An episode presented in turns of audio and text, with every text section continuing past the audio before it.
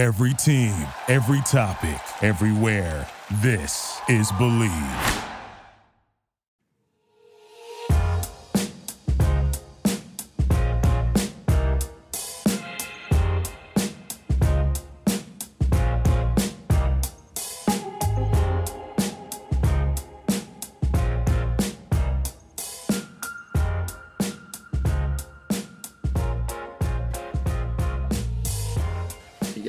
For another episode of Believe in Kentucky. We got Aaron Gershon, Jalen Whitlow, myself, Vinny Hardy, bringing you everything UK as we do on the Believe Podcast Network. Y'all be sure to subscribe, rate, review, tell your friends about it. Follow us on Twitter at Believe in Kentucky. Follow these guys at A Gershon99, J Whitlow underscore two, and get all the content from the Cats Pause, all the content from the former QB perspective and check us out each and every week on these episodes of the podcast, y'all. We got a college basketball season that has come and gone like that. We just saw the Connecticut men get crowned, the LSU women get crowned.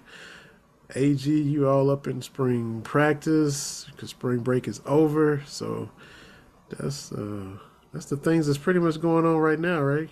Yeah, that's exactly right. We're winding down spring here. Basketball's done uh, mixing in some baseball with how well they're playing. But so it's been nice. Obviously, now that MLB started to, it's like one of my favorite times of year to where the head's above water a little bit and get to relax and watch that and uh, hit things as they come to it. But you know, with the basketball roster movement, like I said, the way baseball's playing, and you know, another week of spring ball here, and that transfer portal is going to open again. So you know, there's still a lot going on. The way college sports is nowadays, there's no real dead time like there used to be, but um, it's definitely uh, it's nice to catch my breath a little bit these last couple of weeks. There you go. Good for you, man. Get them frequent flyer miles you've been getting and frequent driver miles and all that. Oh. So yeah, no, that's good.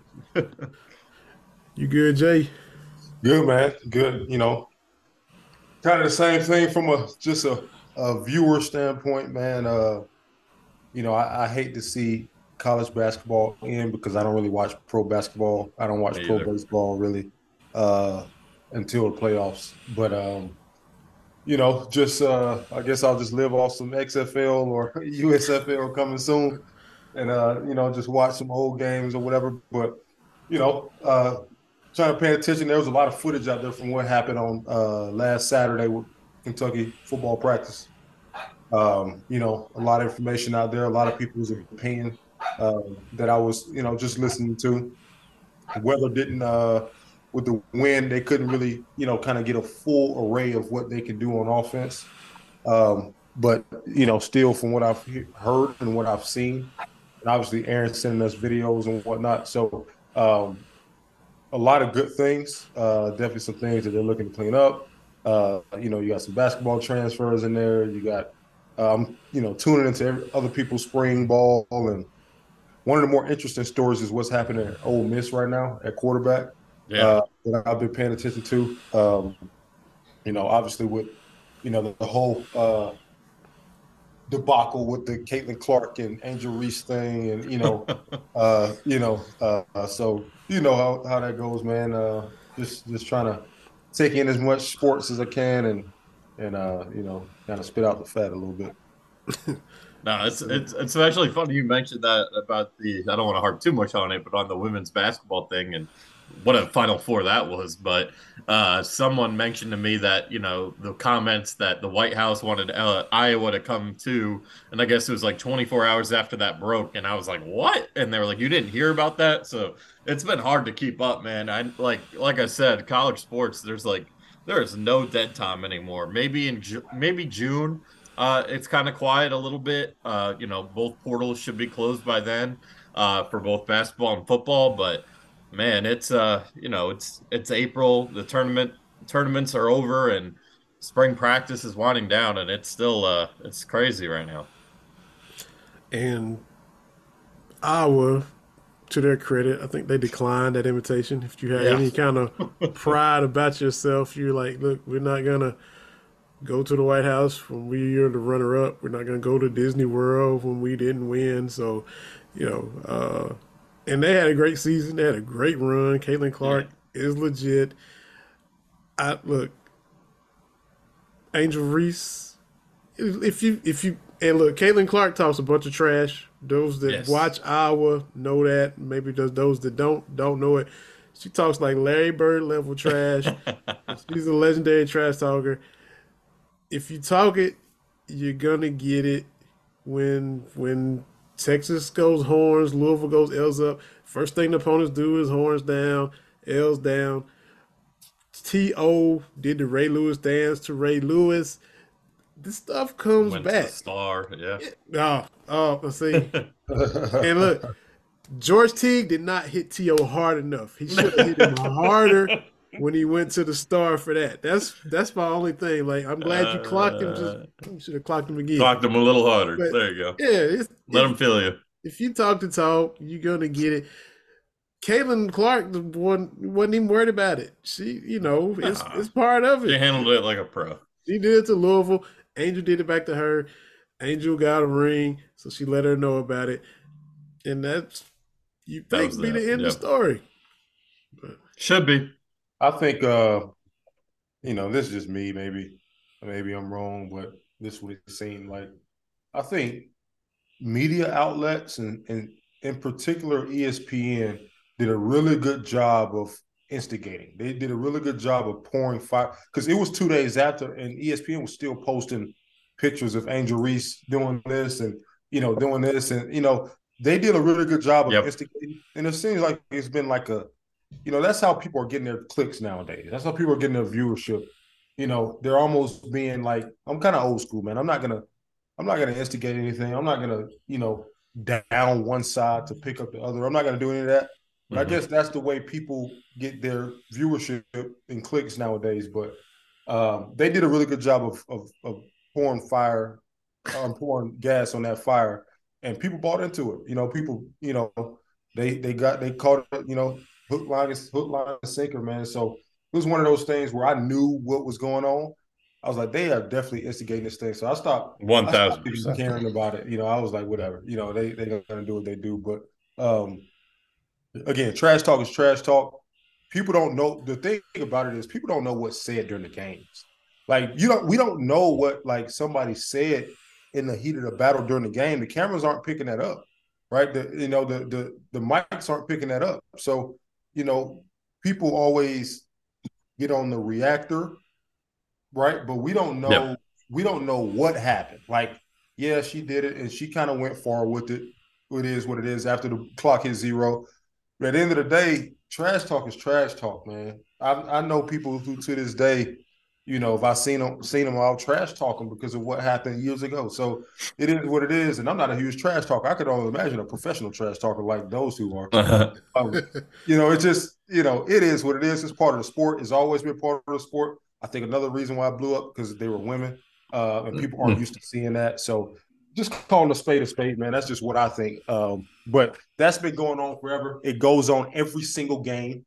People just finally, you know, wanted to wanted the stories, so they blew it up. Yep. Yeah. It, couldn't agree more.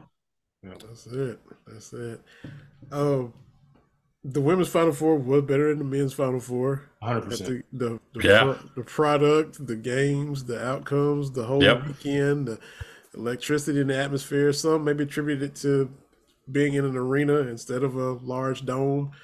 Uh, and you got our fans, LSU fans in there rooting hard for the team. The electricity, we all been there. You've been there as a player. AG, you've been in there covering games. I've been in there mm-hmm. before a game starts, and you just feel some had that the extra juice is amped up in there before it starts. So it the women's game had that as well. So um, you know, on the men's side, you know, you're from Connecticut. They they get another title. Yep. We said before we came on, I think FAU would have given them a, a better game. They might still have won, but FAU would have been able to make shots occasionally and and stay in the game better than San Diego State, I do believe. Oh yeah, no doubt about it. And obviously, I was disappointed uh, with my personal bias with FAU and my brother going there with how that game ended. It was a heck of a game, but that, that was definitely the best game of the uh, of the three Final Four games, including the championship uh, in the on the men's side. But um, from basketball perspective, but yeah, I mean, look, San Diego State was kind of it was kind of one of those teams that Kentucky would have probably done pretty well against, right? Where they play really good defense and the offense is, is what it is. It's not very good. I think they were like in the 200s in offensive efficiency. So, you know, credit, obviously, ton of credit to San Diego State for getting there. And they obviously knocked out Alabama, who I picked to win the tournament. And I think a lot of people picked to win the tournament. So, you know, they deserve a lot of credit. But man, UConn, I mean, they joined that list of I don't know how many schools to win all their games uh, in the tournament by double digits. They were just the best team from you know their opener against Iona, which I think they were actually ironically losing at the half. Uh, and then from there, they just absolutely dominated, you know, the rest of the way. So give them a ton of credit. Um, they they absolutely deserved it, but no doubt about how great that South Carolina Iowa game was. Uh, LSU, what they were able to do the whole tournament and in the Final Four, uh, the women's side, you know, delivered a little more action, a little more excitement uh, in those Final Four games than the men's tournament. But really, overall, I think both tournaments were pretty fantastic this year, and uh, now it's the Wild West uh, that is the the off season in college basketball. Yep. San Diego State played like Tennessee. You're exactly right. Exactly. Couldn't score, tough defense. Mm-hmm. Score 59 points a game or whatever. That's Mm. yeah. So they're a lot like the Vols were, and you know Kentucky held them to 56 points, and you know they- so the Kentucky would have matched up well with them had they faced San Diego State. You're exactly right. I agree. Um, you talk about the Wild Wild West. Uh, Ugo Onyenso transfers, hits the transfer portal for Kentucky. That was the latest departure. Um, and what Hunter Dickinson may be looking at Kentucky to do from Michigan, the big man. Uh, that that kind of came out of nowhere. So. Yeah, I didn't know about. I look, uh, Cal kind of has taken the slow and steady approach with this portal. Not no, and the part of that is because you can't disrespect the guys you have on your team, right? That's what makes this really hard. Uh, that you got to get ahead in the portal, but you also got your own dudes you got to take care of first, and you don't want to push them out the door if you want them back. And with Ugo, they definitely wanted him back. They don't, so they they go to abort. But you know, I, I see a lot, see a lot of people complaining about Hunter Dickinson. And I get he's not a world class defender, and you know it reminds you of Oscar. But this is a dude who has been one of the best players in college basketball the last three years. And unlike Oscar, he has an outside shot that gets better every year. I think he, I know he was forty two percent from three, and it's not like he took like 10 threes. I th- he took over fifty. So he's a hmm. guy that can shoot it. He's a guy that is a great rebounder and wouldn't like you wouldn't drop off too too significantly. You're never going to get Oscars rebounding, uh, but with Dickinson, you're not going to get a horrible drop off um, that you might in somebody else. So I I, I, would only be excited uh, about that possibility. I get the defense and maybe you know you're probably going to need to add three guys total out of this portal the way things are looking. So, you know, who knows what other plans you could have there. But uh, I, I, I find it hard to co- complain about a guy uh, like Hunter Dickinson if that really were to happen. I'm not sure if it's gonna. Obviously, he's got probably every school in the country on him. He's a DC area guy. He- uh, Maryland's been really high on him and just hired his high school coach as an assistant, which probably you know is probably an effort to to get him over there. So look, it, it's very early, but they're clearly interested if they're having a Zoom call. So we'll see. Uh, they definitely need to add a four, though. That that is established. They need a starting four uh, for next year's team. Yeah. Yeah, I think you know the thing with fans when it comes to this thing, man, they have very uh unrealistic expect. I mean, you're not gonna get, you know, you know, I mean, you're just not getting LeBron James and Trent. I mean, it's just not gonna happen. So, Well, and At the end of that's the what's day- crazy. yeah, at the end of the day, it's a team, it's a puzzle. So whatever he does, they'll have somebody who do the things that he don't do well. They'll do have somebody to do that well. So you know, it's one of those things that, and I, not, I'm not just talking about Kentucky fans. I see a lot of people. I'm looking at Alabama football fans, and they're talking, "Oh, we we had this transfer, he hadn't done this yet." Well, I mean, man, like give, you know, Give you got. James, man. You- I mean, but uh, you know, that's just how it goes. But we'll see what happens with Kentucky basketball, man. I um, you know, I saw that Jay Williams didn't have him on his uh, Mount Rushmore, which is uh, did y'all see that? What a joke. That sounds Which, which is he had he had North Carolina, Duke, Mm. Kansas, and UConn on his, That- on his Mount Rushmore. I'm like, E- E- ESPN's really good at the clickbait thing. Yeah, he he uh and I, I maybe it was on some podcast, I don't know. But he uh, you know, I, I again, they like you said, they really good at generating stories, man. That's what they do. I'm telling you, that that's what they do. They generate stories. Like who in the hell does that?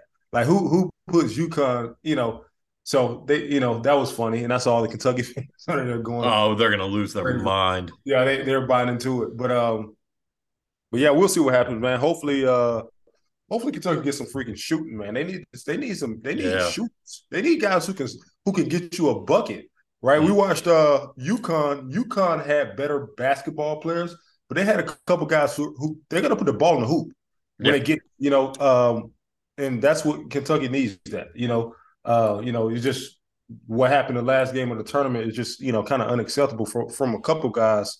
You know, you got to be able to Yeah. put the ball in the basket, you know, uh, at, at least, you know, get close or, or you know, half your ad, your average in points. You got to Yeah. do that. You know, in the biggest games of the year, your best players got to play the best. So, Yep. um, you know, so hopefully they get some. Hopefully, wh- wherever it's coming from, whether somebody developing or freshman or transfer, they got to get guys that can get a bucket. The college game is turning more and more into the NBA game. Mhm. You know, the Coach K's of early 2000 and 1990s aren't around anymore. And I take that back, they are around. One one is at Gonzaga, but they get beat every year. They don't win it all. You know, uh, so th- it's an NBA game now. You know, you got guys like now UConn was running some good sets and they were playing good as a team. Uh, but at the end of the day, they got guys who are going to play in the NBA and they got guys who are getting buckets. At the end of the Yeah. day, you got to have guys who score. And even Gonzaga adapted because they had the most efficient offense in the country this year, and they were the top scoring offense in the country this year. So yeah, man. you definitely got to adapt. And I think when you look at like DJ, uh, it's, I don't want to put too much pressure on the freshmen, but you feel really good about that with with DJ Wagner and Justin Edwards as bucket getters. But uh, if Antonio Reeves is gonna, we'll see. I mean, I still think there's a chance to get him back, but uh, they they probably need one more, uh, at least one more uh, that can put it in the bucket consistently from outside. And you know that's the and that's the one downside. If you were to get Hunter Dickinson, uh, uh, well, it's an upside because he is going to put the ball in the bucket. But it, the defense is something where this year it was the worst year statistically uh defensively in the Cal era. So that's 14 years where including two where they didn't even make the tournament, you know. So that that's another part of this team that's got to get better. And I think that's why they wanted Ugonna Onyenso back so bad, is because you know we didn't see him that much, but we saw three blocks in like four different games, and we saw a guy who had the potentials uh, of being an elite rim protector, and and they just lost that. So it's going to be really interesting to see how they address the de- defensive side of the ball as well. Obviously, they got to add, I think, two more guys who are capable of putting it in the bucket, at least one. Uh, but the defensive side of the ball is kind of what made this team a little up and down. I mean, they ended up finishing a top 50 efficient offense. And obviously, you know, in some of the bigger games, the the shooting just disappeared. And that that's a real worry, and you got to address that. But uh, I'm also worried about the defense because um, I, I like these freshmen a lot, but DJ Wagner is kind of similar to Cason Wallace, where he's a really good off the ball defender. Uh, he's going to make plays, he's going to get steals and, and breakaways, but he's not, you know, he's going to get beat off the dribble sometimes. I think the same could be said for Justin Edwards.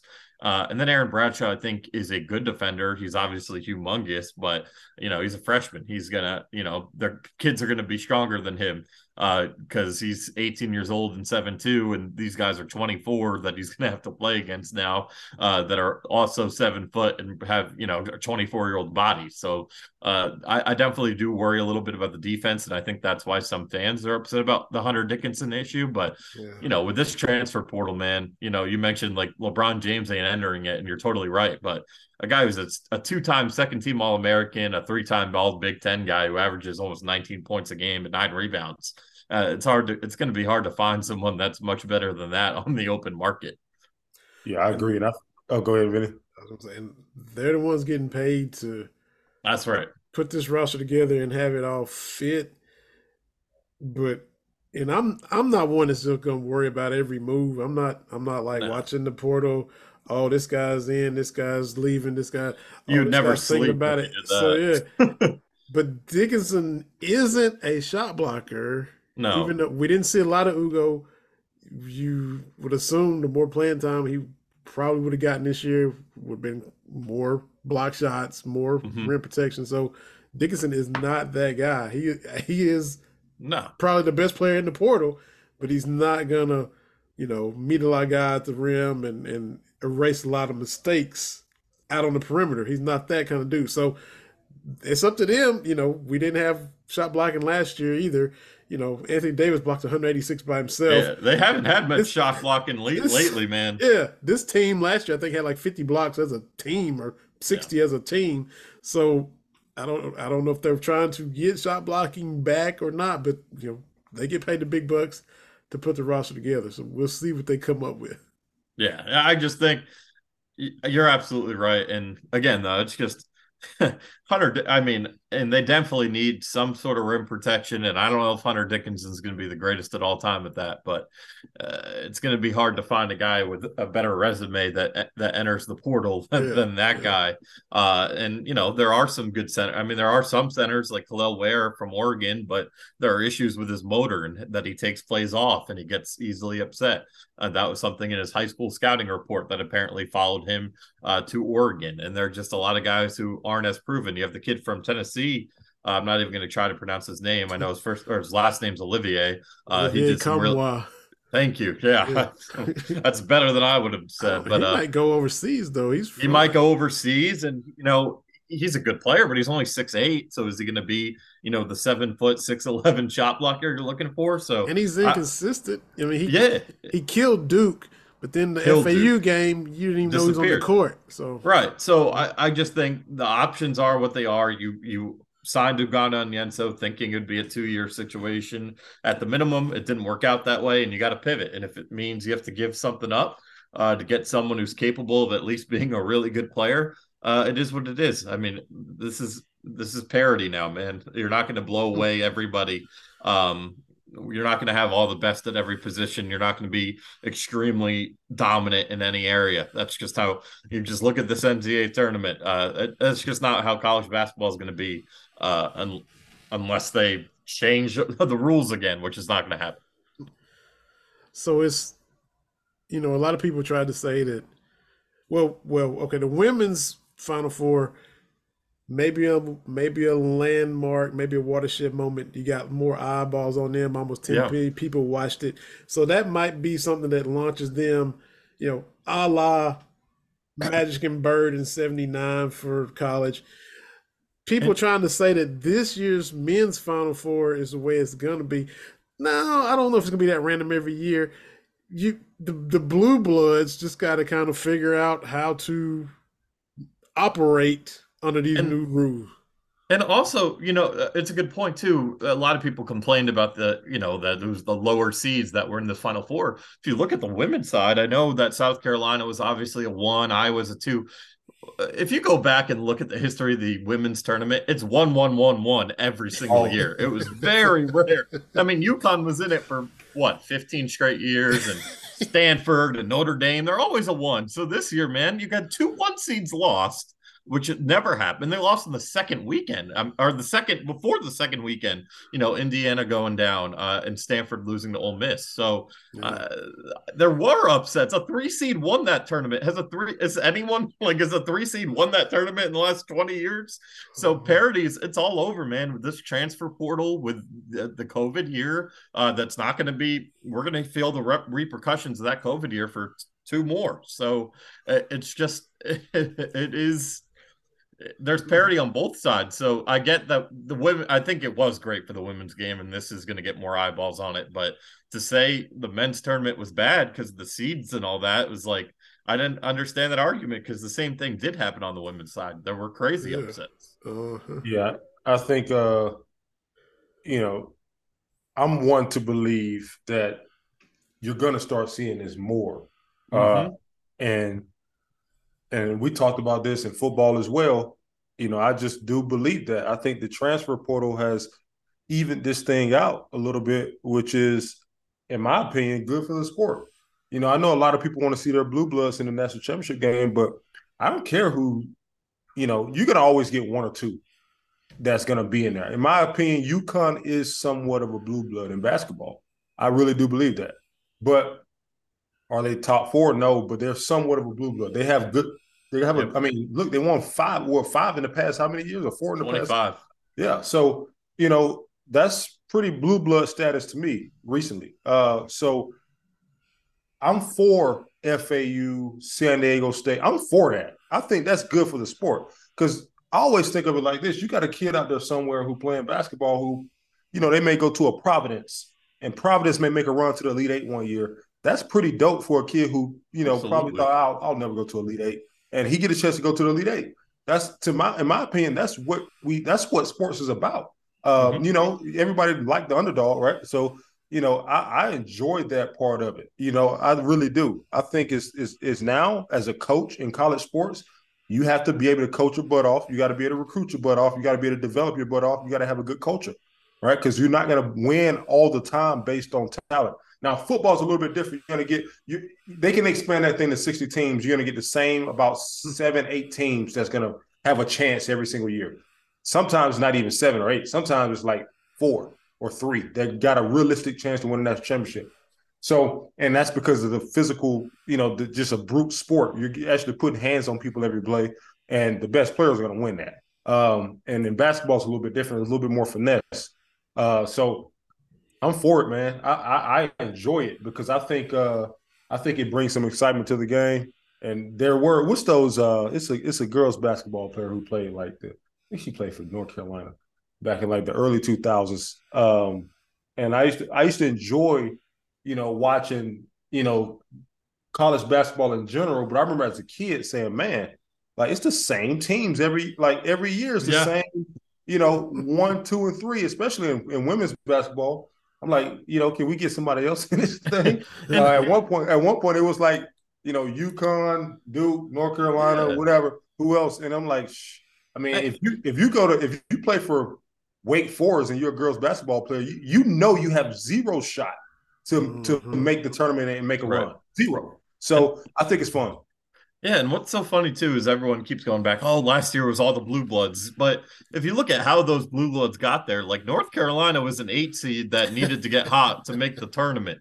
And who did they play in the Elite Eight? They played a 15. They played St. Peter's. Like Miami, a 10. uh, Miami was a 10 seed last year. They got to the Elite Eight. Obviously, ended up. And my uh, Houston was a five seed last year. They got to the Elite Eight. So it's not like last year. I mean, we obviously saw what happened to Kentucky. So there was still madness last year. Uh, a bunch of 512s happened last year. New Mexico State uh, beat UConn who obviously won it this year.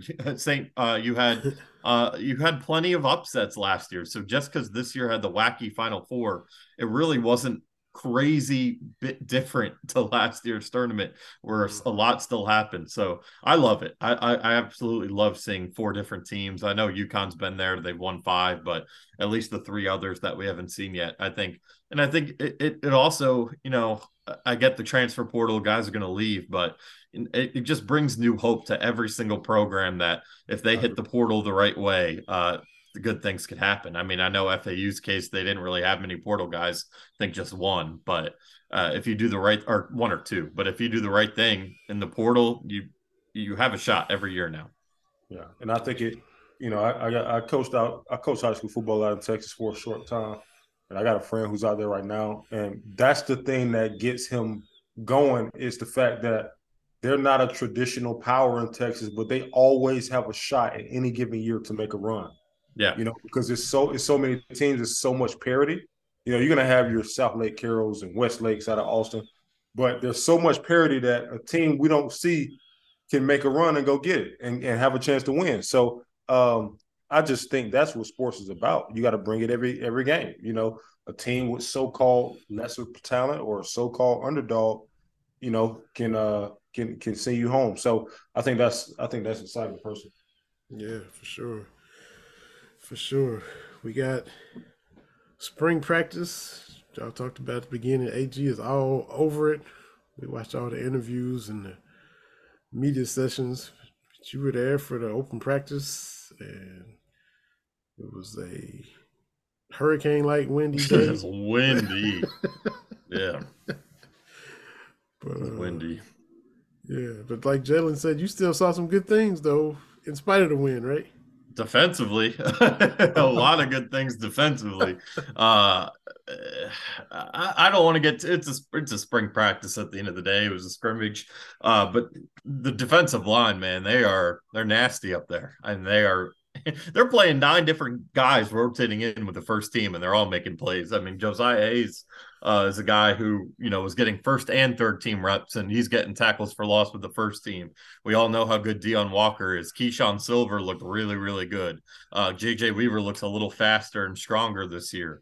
Uh, Tre'vonn Rybka looks stronger and a little slimmer this year. So uh, it, it, the defensive line was just absolutely annihilating, and they were making life really difficult. I mean, they kind of they put Rich, Ray Davis on a little bit of a pitch count. I think They've just used him a lot to kind of get the run game going uh, this this spring. So they wanted to get some other guys some reps, but you know the only other guy, the only guy that was able to run the ball at all uh, during that practice was Dee Beckwith, and that's probably because he's six five and uh, real hard to bring down uh, for the third team defense. So uh, it was a defensive clinic for the most part. I mean, offensively, uh, I would say the good were you know the the first drive that the starters played uh, they had the chunk play to Dane Key, and they got down into the red zone inside the 10 in four plays, and they just couldn't finish down there.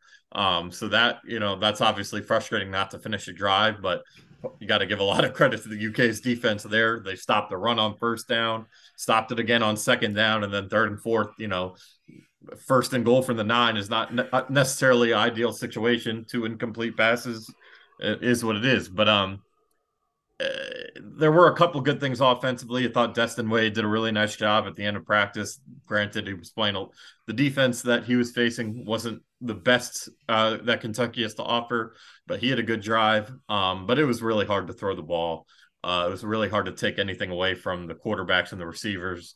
Um, but you had to be impressed with the defensive line, the linebackers, uh, the DBs who did break up some plays like Maxwell Hairston and Jordan Lovett. Uh, and on the offensive side, uh, Jager Burton was really comfortable at center. I'd say that's a plus. Uh, no bad snaps, nothing like that. Same with the freshman Colby Keenum. He's been the other center during the spring. No issues there either with snaps. So that's a plus. Marques Cox looks the part at left tackle. I mean, as good as JJ Weaver did, he didn't have any tackles for loss or anything like that. Uh, Cox was able to hold his own, but uh, definitely, you know, the other side of the offensive line and Kenneth Horsey was out, so that might have been part of it. But the other, uh, the right side of the offensive line wasn't great. Um, right tackle is still an issue um, that they'll have to get addressed. But you know, you definitely you got to love what you saw on the defensive side of the ball, and I would have loved to see the run, uh, the offense on a on a day with normal weather. But uh, I'm not going to get too concerned because, like I said, the first spring practice that we've got to go to, the offense did look good. So uh, I'm going to trust that they've had some good days, and that just wasn't one of them. Interesting. Yeah, I was I was wondering who you thought, you know, based on, you know, your eye being out there, who who who's the right now, who's the second quarterback? Like who yeah. who's really, you know, not just taking the snaps, but you know, how do they look operating the system? How do they look, you know, you know, obviously it's tough to throw the ball with that type of wind, but right, it's just managing the, you know, just managing the operation. Like how, yeah, who who look comfortable, who look confident in it. It looks like Kaiya Sheron for sure, and that's part probably because he he's the only one who's actually counting Leary. He's the only quarterback on this team that's been in this offense. Yeah. You know, he was obviously here in 21, so he was very comfortable. You know, getting all the calls in.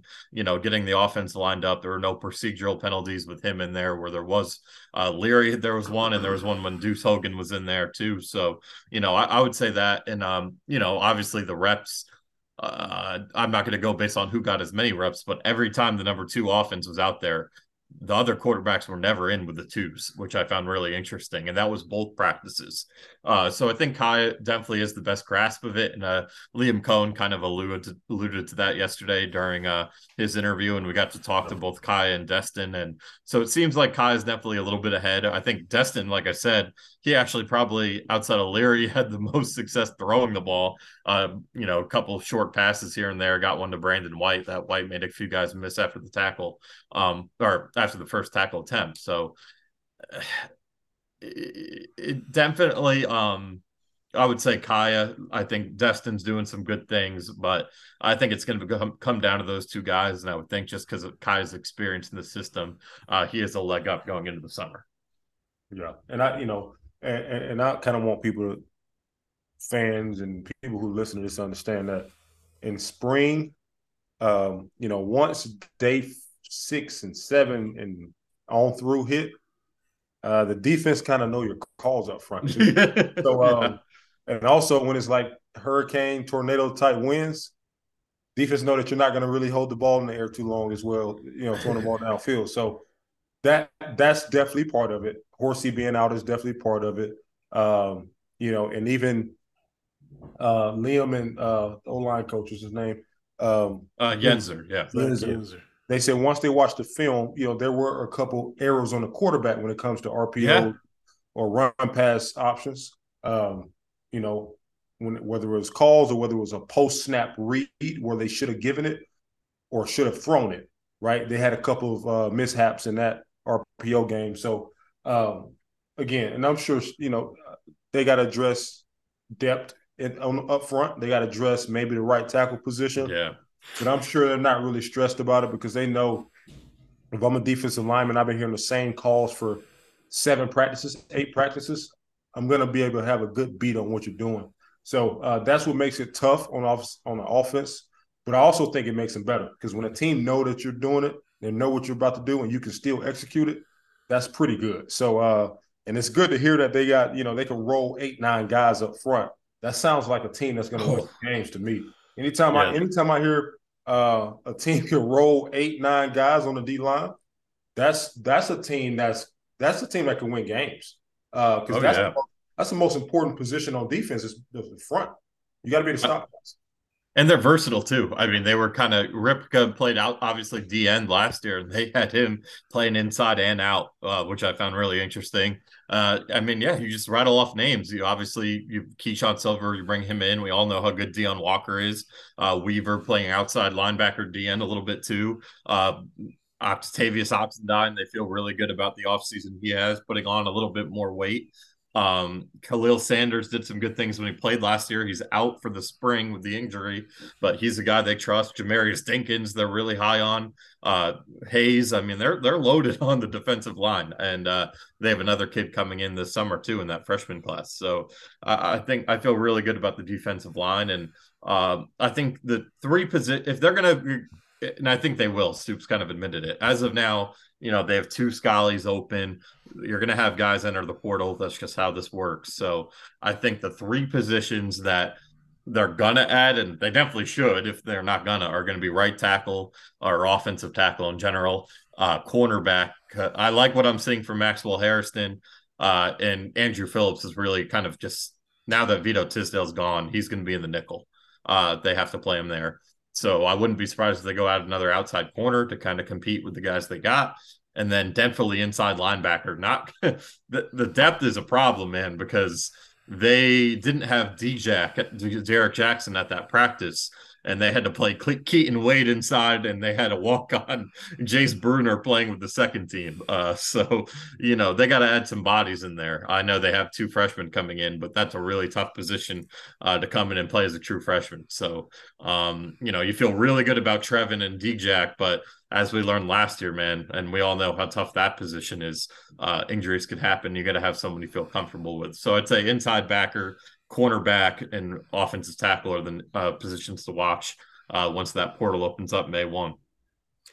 And that's that's the point where everybody's trying to get to D line wise because they don't grow on trees. Right. You can't find good ones. You you still talk about you hear people talk about when when Mississippi State came in here when they were number one in the country, you know, with Dak Prescott and those mm. guys, they are rotating eight and nine D linemen, and they were just able to come at you in waves it's it's hard to get there. It's hard to build that depth, but to your point, that they're finally kind of getting there from a D line standpoint, from a number standpoint, for guys that can go out and play and be serviceable to very good. And like Jalen, you said, you can you can win games when you oh. get up to that level. You know, every team I ever played that was that gave us problems from youth football on up, they had a good D line. Um, yeah. You know, every last one of them. So that's where it starts. Offensive line too. But the good thing about it, the thing that people, a lot of people don't really look at is if I have a really good D line and I have guys that can rotate in and out, guess what that's going to do to my offensive line that's practicing against them every day? They yeah, have to make better. better. They have to get better because you're going to get embarrassed if you don't bring it to practice every day. So you have to push your boundaries, push your limit, get out of your comfort zone, and it's going to happen. So um, that's you know that's a really good thing for, on both sides of the ball to have a D line with you know multiple guys that can come in and they can come in fresh and they can beat you in practice. Because now when I get into the game on whatever day they play Alabama or Georgia or Tennessee, I've seen really good talent up front every single day. So the speed, the strength is not going to throw me off. I'm not going to be playing over my head because I've seen it, uh, and that's really important. So that's good. Um, I'm anxious to kind of see how this running back position shakes out. I know they got good a good player back there, but I'm anxious yeah. to see, you know, does it really work out like we wanted to work out? Because at the end of the day, you know, we all know that you know you can have you got players got to produce at the end of the day. Talent what they did in the past is one thing, but they got to produce. So I'm anxious to see how that happens, how that goes. Uh, I know it's the offense that like to throw the ball to the back too, which I love. Yeah. Um, you know, and they got a guy who can do it. They got a couple guys back there who can do it. So we'll see how they uh, develop back there. And obviously, quarterback, um, you know, being first year in the offense, they got to catch on really fast. Yeah. I was listening to Hugh Freeze the other day. He was saying it's so beneficial. If we had a uh, if we had a spring game in college, and I was even taking a step further. If we had joint scrimmage, yeah, if we had joint practices in the fall in college football, mm. I think you'll see a better product out there on the field on game day. Mm. Uh, yeah, especially early in the season. Now, once you get game five, six, seven, you start to see a good product. But you know, game one, a lot of times the product isn't as isn't that good because everybody else in America and every other age group, every other sport, they get a chance to scrimmage, preseason scrimmage, spring scrimmage. College sports are the only. You're getting that in basketball yeah, now. Yeah, yeah, I mean, even in basketball, you can you can go in off season, go scrimmage and go play other people or whatever. Go like you know, Kentucky goes to Bahamas or whatever they do. Like you can do that in basketball, right? But in football, you know, it's a sport that's you know they kind of kind of pigeonholed you to that first game, and now you got to go out with everything on the line. And you, nowadays, with the four team playoff, sometimes you can't lose a game. So right, you, you know, so it's everything's on the line without really being tested. So um you know, as a coach, you got to do what you can in practice to really put guys to the test. Uh, but man, it, it, would be beneficial to have a spring game. And I don't agree with Hugh Freeze when he said, you know, Alabama should play Troy and should play UAB. If I'm Troy, I'm not agreeing. I'm not agreeing to do that. I'm not. Sumrall said he would. Yeah, he he tripping. You know, you got guys. you get you he tripping hard, man. You yeah. Get two, you get two of your best guys hurt in the spring game, and they out for the, they out for you know eight months man, you, you just you just hurt your team. So yeah. I would definitely uh want to have a controlled environment, joint practice type, the way the NFL do it. Mm. Yes, uh, I think that's more. I think that's more beneficial than the actual spring game because you can put different scenario situations. You can control it. You can manipulate the practice how you want it to go, and you're playing against somebody else with a different defense, a different style, different speed, and I think it makes things a lot better. Uh, but that's just that's just kind of my opinion you know, I thought it was always tough to go from camp practicing, seeing the same stuff every day to boom. Now you got to play, you know, opponent X, and they're, you know, it's just with all the marbles, you know, mm. everything's on the line all of a sudden. That's kind of tough. Uh, but hey, it is what it is, I guess. A couple things that, you know, even backtracking from probably should have mentioned the last show you know, you hear the interviews and the media sessions and these guys talking.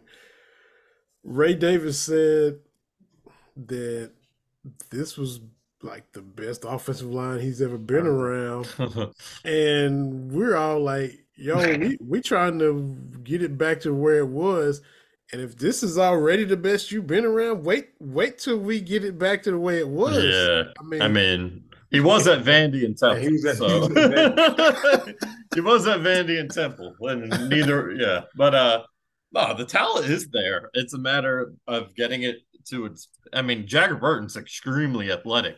uh, maybe he is a better center than guard. And Eli Cox was out of position last year. Kenneth Horsey was out of position last year. I mean, they got some dudes. It's just the, the right combinations and the communication. Uh, they've talked a lot. Uh, Jeremy Flax was talking about it on Saturday that the communication has just been off sometimes, and they think that's part of the reason they've had trouble, you know, run blocking in particular. So, you know, if they can get on the same page, and you know, they have, I'd say they have four four guys I trust pretty well up there and I like Jeremy Flax a lot, but I, I do think uh, he would benefit from you know bringing in another right tackle, a guy who, who has a lot of snaps under his belt. But uh, they have some dudes. It's a matter of putting them in the right places, and you know also the system last year we learned you know wasn't very good. So maybe it'll be better this year. But look, you got to trust. Liam Coen saw the vision with Luke Fortner at center. Uh, you got to trust that uh, he's got a pretty good idea with uh, what he's doing there with Jager.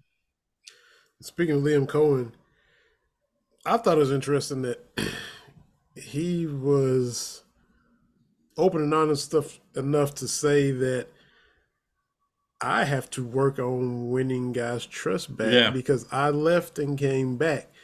Mm. So, like Jalen, put yourself in that position. Say you're a Kaiya Sheron or a Dane Key, but from a quarterback perspective, hey, I'm here to play for this dude and he leaves, and I don't get to play for him.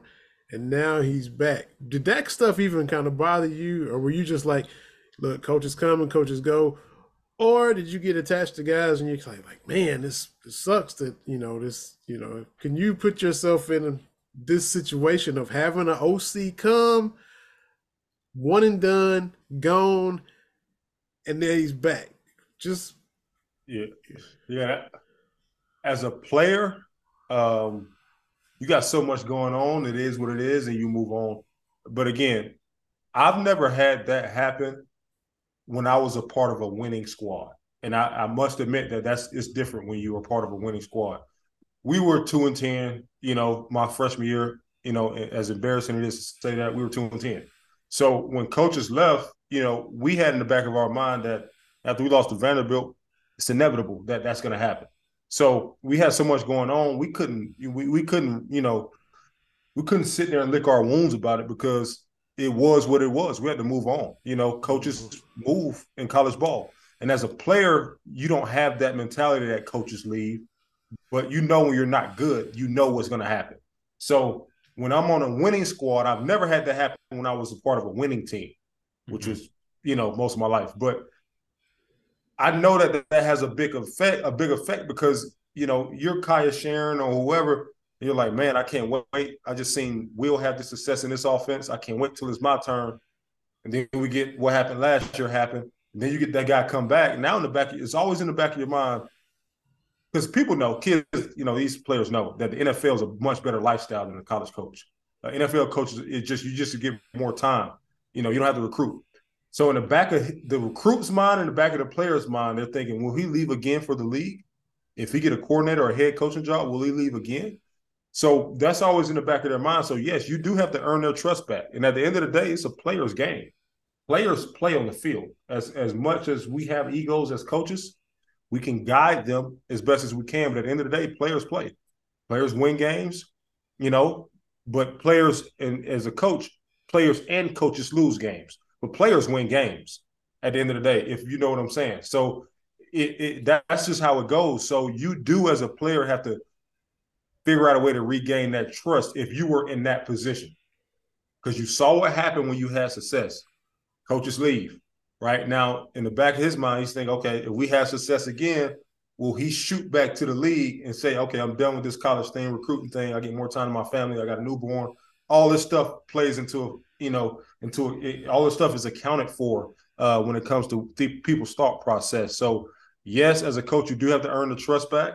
Yes, I think that was a really profound uh, yeah. statement for him to say as a coach. Yeah, as a player, I respect that he said that because that that lets me know that it, he's a he's a what they call a player's coach. It means something to him that you know a lot of these old school guys, a lot of these guys who are full of themselves, they wouldn't say that and they, they, if they said it, they wouldn't mean it.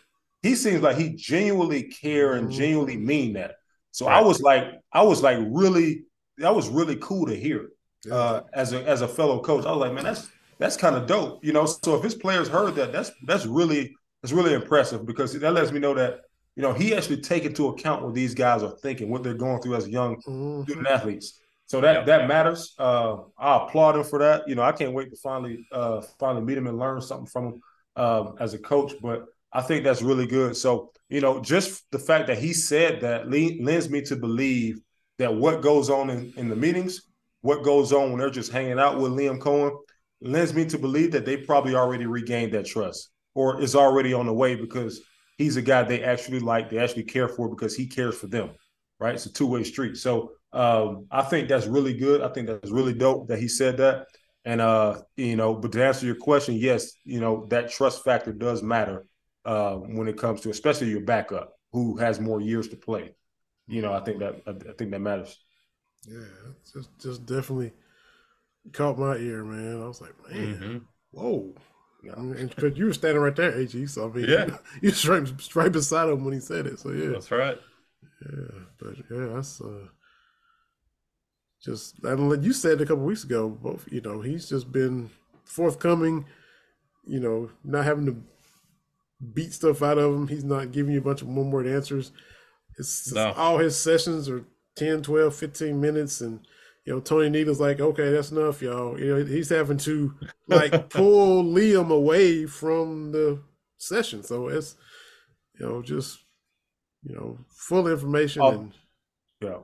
Uh, no, I was going to say, I also, you remember he said also that, you know, we didn't get just outmatched on Saturday. We didn't get out physical. We, they didn't just beat us up. We had, we had a couple errors and we were missing a guy, but they didn't just beat us up.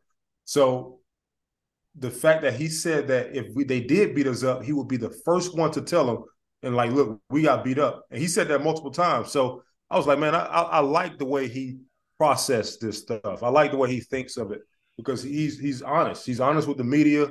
I'm sure he's honest with the players. You know, just how transparent he is. You know, as a journalist, I'm sure. You know, I said this again. Uh, I'm sure I absolutely love that because you know he actually gives you things to not just you know fluff. He gives you things to dive deep on when it comes to uh, information. So uh, you know, all in all, I think I think that's dope. Yeah, yeah, no doubt about it. For sure, for sure. So that cover everything, man. Did we leave anything out? Yeah, I think so. We'll get obviously a couple more of these spring pressers. One tomorrow, one on Wednesday, and uh, so we'll get that wrapped up, which is crazy to think about. But uh, you know, that portal is going to open very soon, and it's going to get just as hectic in football as it is uh, basketball on the on the free agent market, as I like to call it. Yeah, absolutely. So, man, another good episode, y'all. Uh, got the basketball stuff, got the football stuff, recap the Final Fours, more uh, sessions with the coaches coming up. Uh, yep. Jim don't watch baseball, but my Braves did sweep the Cardinals today, so I was happy about that. Yeah, Yankees so, are off to a good start. I'm happy yeah. there too. I'll, I'll, go to a Braves game now. I just can't watch it on TV. I'll, I'll, I'll, I'll physically go to a game. It's just it's hard to watch it on TV sometimes, man. Like if I catch a ninth inning with, uh-huh. a, with a close score, I'll, I'll tune in. But I, I like going to the game, so going to the games is fun to me. I'll tell you what. I never thought I you know I'm I'm such an old school baseball guy. This if you're not like a huge baseball fan, like a TV guy, this pitch clock thing. Oh, these yeah, games, oh, yeah, the games yeah. are taking two hours and a half, if not shorter. It is so good for the game. There's just so much more happening. You know, without the shift, there's more hits, there's more stolen bases. I mean, the game is the game is the game has gotten changed for the better now. Yeah, I was on the I was on the phone with with a friend, the one that lives in Texas. He went to a Rangers game yeah, he was there for two hours and twelve minutes. It's crazy. Yeah, it's he was like crazy. I was like, that's that's that's what I'm talking. You can't about. even you can't get up and go get a beer now. You're gonna yeah, miss two see, innings. That's, and I was I fussed about it because, but I did watch the, some of the Braves games and it didn't mm-hmm. really, it didn't negatively affect it like I thought. I thought it positively so, affected because I yeah. I'm with you, Vinny. I was like cursing and mad and like this is gonna ruin the sport, but I've been very, very pleasantly surprised and happy to be wrong on that. Now, when I like, I got to get down there to the to Truist Park. I got to get down there to the new Braves Park. I haven't been yet. When I, I go to the park, you know, I've always went, but look, if you don't have the time for a game to go in extra innings, don't go. Right. That's possibility. So I'm when I go, I don't I don't mind being there three, four, five hours. No, long. I don't either. I always go try to watch batting practice, soak up as much as I can when I go. So from that standpoint, in person, I do I you know, that's not as cool when you're not there. Oh man, ninth inning, game's over. Time to you know, Yeah, I agree with you there. you know. But we'll we'll see and, Uh, and figure it out. But Anything to make baseball faster on four.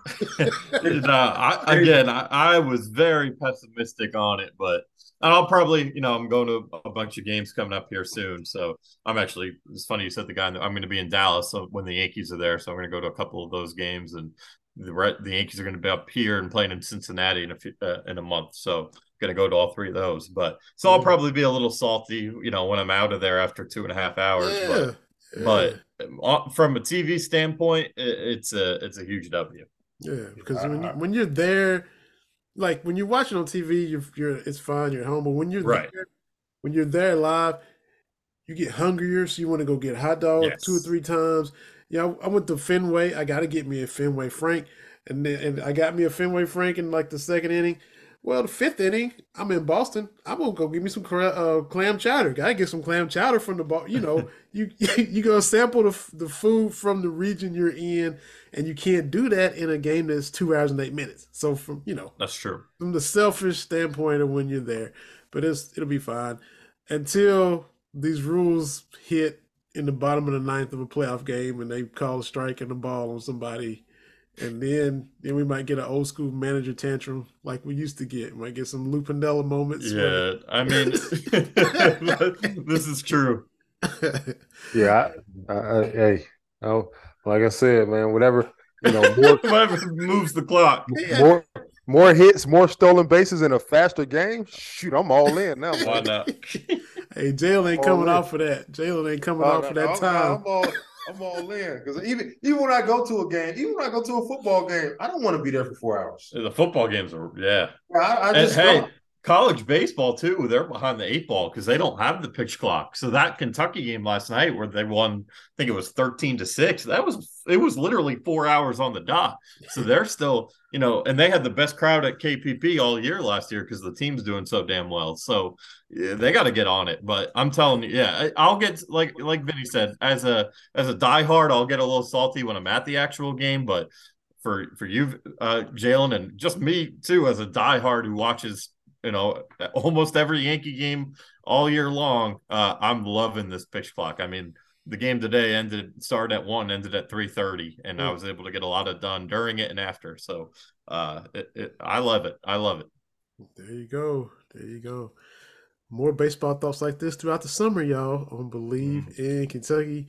And of course, more spring practice news and notes next week. And we'll we'll be throwing in some NBA playoffs and stuff along the way as well. You know, Aaron's Knicks are in the playoffs. His the It's only crazy. Doesn't happen often in my lifetime. got the got the only one with any Soak it in, You're the only one with a team with a dog in the fight come the postseason in the NBA. So Well, that's weird to hear as a we'll Knicks live fan. through we'll live through you when the playoffs come for the NBA. I don't know how that works, but all right. Man, we enjoyed it, y'all. Y'all, hopefully you enjoyed listening, just like we enjoyed bringing it to you. Uh, subscribe, review, tell your friends. Join us again next week for another episode of Bleav in Kentucky.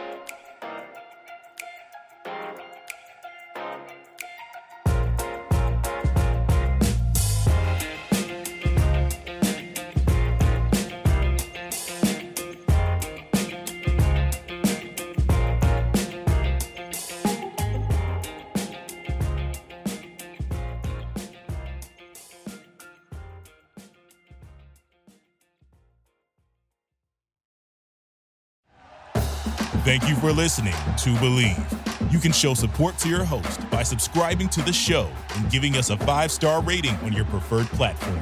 Check us out at Bleav.com and search for B L E A V on YouTube.